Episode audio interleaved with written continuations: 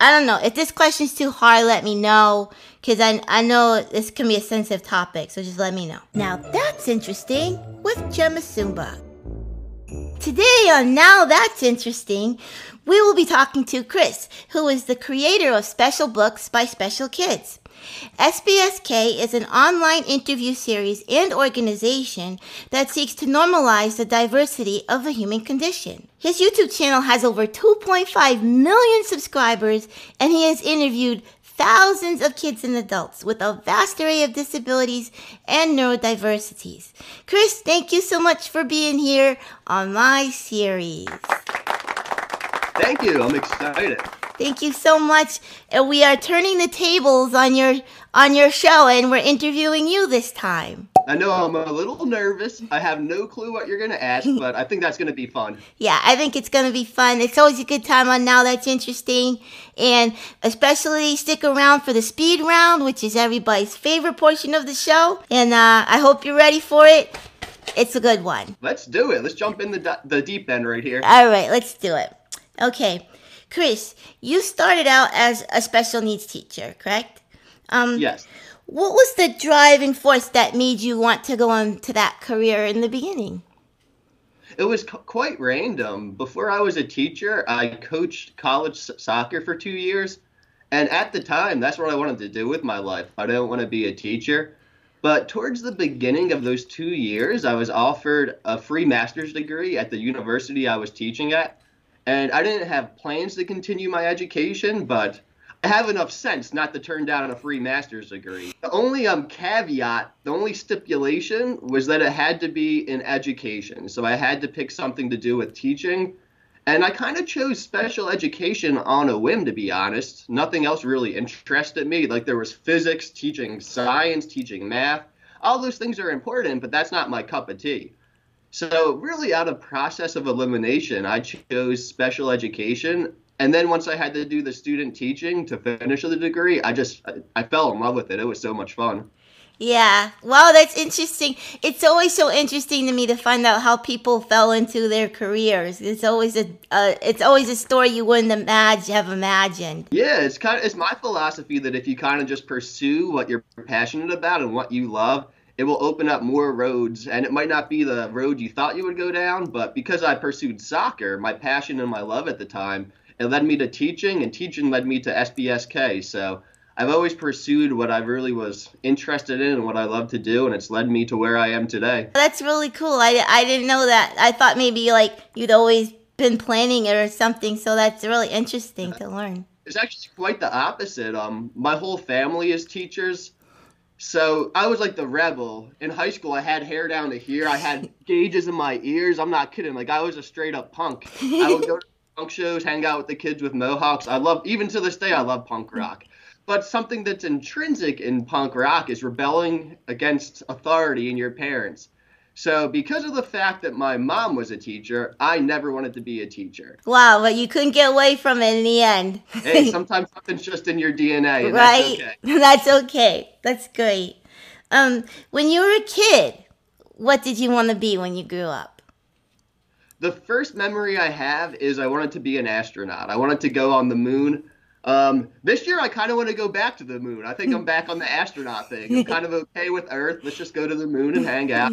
Um, after that, I wanted to be a professional soccer player. I remember that was like sixth grade, and then like towards the end of high school, I realized I wasn't good enough to do that. So I wanted to become a guy who could support himself and be a beach bum. Didn't care what it was. I wanted to just live on the beach and surf, volleyball. And I'm happy to say that I live right by the beach today, so I pulled that off. What were you like as a kid? Like, and what was school like for you? Um, I was social. I had friends. It was just really boring for me. I had a hard time sitting still. I remember a lot of the time I would just look at the clock waiting for class to end. And I had good teachers. I had like a positive experience. It was just really hard for me to go through a traditional education. And I think that's part of what drove me to be the teacher that I was and do what I do through SBSK because I knew that my students, particularly because of the diagnoses and disabilities they had, it was really hard for them to sit still, probably even harder than it was for me. So I made our classroom and our lessons so engaging. We were always moving around. There was a lot of humor in each lesson. And I thought to myself, I don't just want to be a teacher, but I kind of want to be an entertainer too for these kids so that they look forward to coming in each day and they know they're not going to, yeah, we're going to learn. We're going to learn about like the history of America, about math, about science.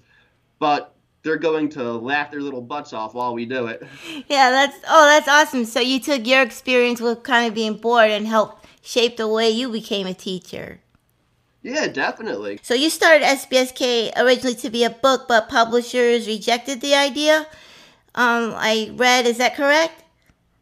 Yes. So uh-huh. originally it was just going to be a bunch of short stories from my students' perspective where they talked about what it was like for them. And I didn't really like give them a lot of restrictions. So some wrote up wrote like straight up autobiographies when they're like, "Oh, I have this diagnosis and this is how it impacts me and this is what I hope to do with my life."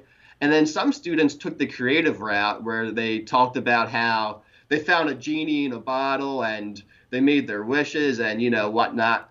But I think that even the fantasy route communicates a lot about the child of who they are, their place in the world, their creativity. I never try to limit someone's creativity. But anyway, so that was the original idea for students to express themselves through literature, and each chapter, short chapter, like three, four, or five pages, would be a different student's perspective. And then with each chapter, you would learn about the student's diagnosis, their a little bit about their background. And the idea was that anybody in our community here in Jacksonville, Florida could pick up that book, learn about the students, learn how to better form a bond with them, connect with them, and then long term goal, when they're ready for employment in another 10 years, people would be more likely to provide them with employment opportunities because they understand the kids more. All right. So that's that's that's a great idea actually.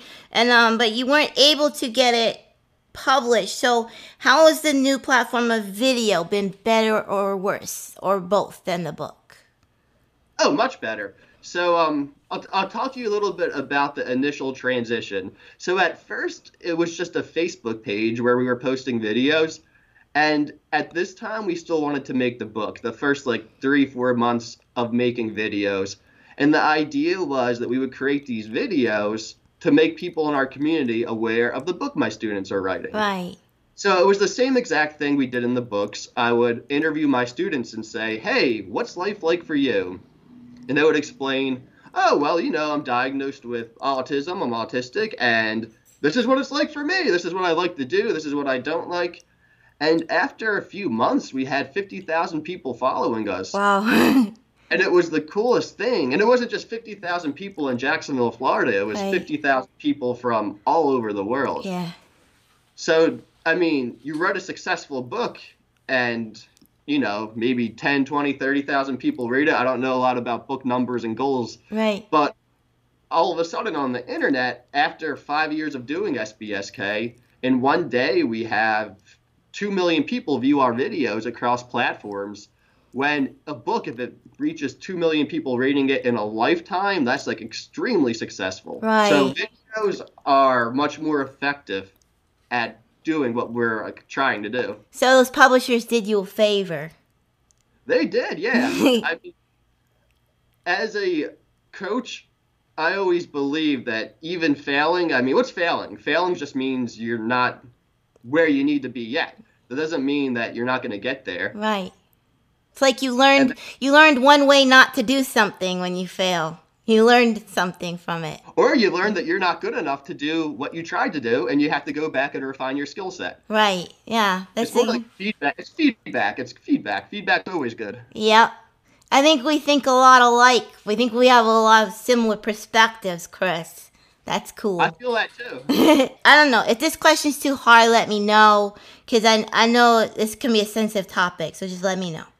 Um, I know on my channel, the kind comments I get are very motivating and meaningful to me. And I know YouTube turned off your comments. Do you have another way of getting all that positive feedback from your audience to your interviewees? Have you found a, like a way around that? Yeah. So um, what I do every time I interview somebody, I first ask them, do you want to be contacted? Do you want people to reach out to you? Most people elect to have that option. They want to connect with our audience, they want to connect with the people who see the video. So if a person wants that, then I just include their socials in the description of the video. Oh, okay. Because yeah. most people have an Instagram, a Facebook, a some a lot of people have YouTube channels these days, and even the kids I interview, they have um, parent-run accounts or accounts that the parent kind of oversees and helps right. them run. So um, that is an option as well. Oh, I'm glad you found. I'm glad you found the way to do that. That that makes me happy because that that feedback is important, especially when you feel like different or you're not having the best time and then you get that feedback from people who are strangers but are so kind it's it's really wonderful so i'm glad it was a bummer to have them delete it because we had such a positive community yeah. on youtube but um we did everything we could to protest that decision yeah and i mean we have a petition that has like 800 something thousand people signing it right. we had conversations with the actual people at youtube who made the decision and we got nowhere. So it was almost like you're running into a brick wall, and it was just making me frustrated and hurt. So I'm kind of just like, occasionally I'll put out a feeler and see if anything's changed, but I don't focus on it too much. Right. Yeah, that's that's a good. I think that's a good way of like thinking of it, so that you're not too stressed, but you don't completely like give up. I'll tell you though, like uh, probably once a day, I just get some random email from somebody asking, "Why would you turn your comments off?" I'm sure people would like to say positive things. Yeah. I just sit there. I'm like, "Oh, I hate you, YouTube." I know. Oh man, oh, that's there. I hate when people think something is not even true. It's frustrating. I know. I don't even. So I just copy and paste the video we made about it where I was super upset, and I just send it as a reply. Yeah. I barely. I don't. I'm not frustrated at the person reaching out. I just the situation makes me frustrated. Yeah, I could feel your frustration when it happened, and I, I felt really, really, really sorry for you guys. But I'm glad at least you found a little bit of way to get those comments to people. That's good. Now with COVID 19, how are you conducting your interviews, and how has this affected your channel, if at all? Yeah, so I'm incredibly bored right now. I have been publishing videos that were filmed before March mostly. Luckily, I work from a catalog, so some of the videos I passed it, I posted in the past two months were from 2019. I've also been filming virtually. Um, yeah, just kind of hanging out at home. I've only left my place a handful of times since March. Yeah. I got an exercise bike. I've rode about 500 miles on my exercise past month. Not much to do. Um, so if anybody else out there feels like they're stuck at home with nothing to do, you're not alone. That's great. As soon as I'm able to film again, I feel like I'm just going to be traveling nonstop because. Yeah there's so many people who reach out constantly who want to share their story and there's so many great stories out there. Yeah. And i just can't wait to get back to it. Unfortunately we're in the situation where once we're able to do that again we're going to be able to. Like we're fine behind yeah. the scenes. Well that's good. That's good to hear that hasn't really affected you too much and um, you can keep going once things clear up. So I'm, i love the way you ask questions and conduct your interviews by the way I just I don't know the with the respect and just the way you do it and focus on the person is really great. So I just wanted to tell you that. Thank you. That means a lot to me. It was it was definitely a learned process to get to where I am today with it. Yeah, definitely. You do a great job with interviewing people. Um, and do the do your interviewees often become your friends? Yeah, definitely. I mean, we have like a video game group who um, we play almost every night these days. like I have text chains with a lot of people, but now granted, like I've interviewed close to I think like a thousand something people. Yeah. So you're not going to be in touch with everybody, but sometimes those interests align and you just connect with somebody. Yeah. And you end up forming a close friendship. That's so awesome. there's definitely people I've interviewed who I'm really close with, and then um people you know you you connect with maybe once every few months and yeah, I also interview people, and then after the interview, I haven't heard from them again, and that's fine too. Yeah, that's cool. Um, what kind of videos do you like to watch besides like special needs neurodiverse content? Do you have like I don't know, gaming videos or cooking videos or like. What do I? I like to watch. This is so odd, but I'll tell you. I like to watch videos of wildlife. Really? Like I was watching videos of lynxes walking around before I got on this call with you. I don't know. I, I love just watching animals. One of my big ones is gators. I love watching gators. I love watching bears, grizzly bears. Aw. I love watching animals in their natural habitats. And that's something you can find lots of on YouTube. Yeah. Well, it's interesting. See, I never thought. I thought maybe it'd be soccer videos or something. So that's always. videos too. you like what? Music, lots of music. Oh videos. yeah, music videos are awesome. Do you have Do you have any hidden skills or talents? Um, I like guitar, harmonica. I played a lot of volleyball before everything hit this year, but I would play like four times a week.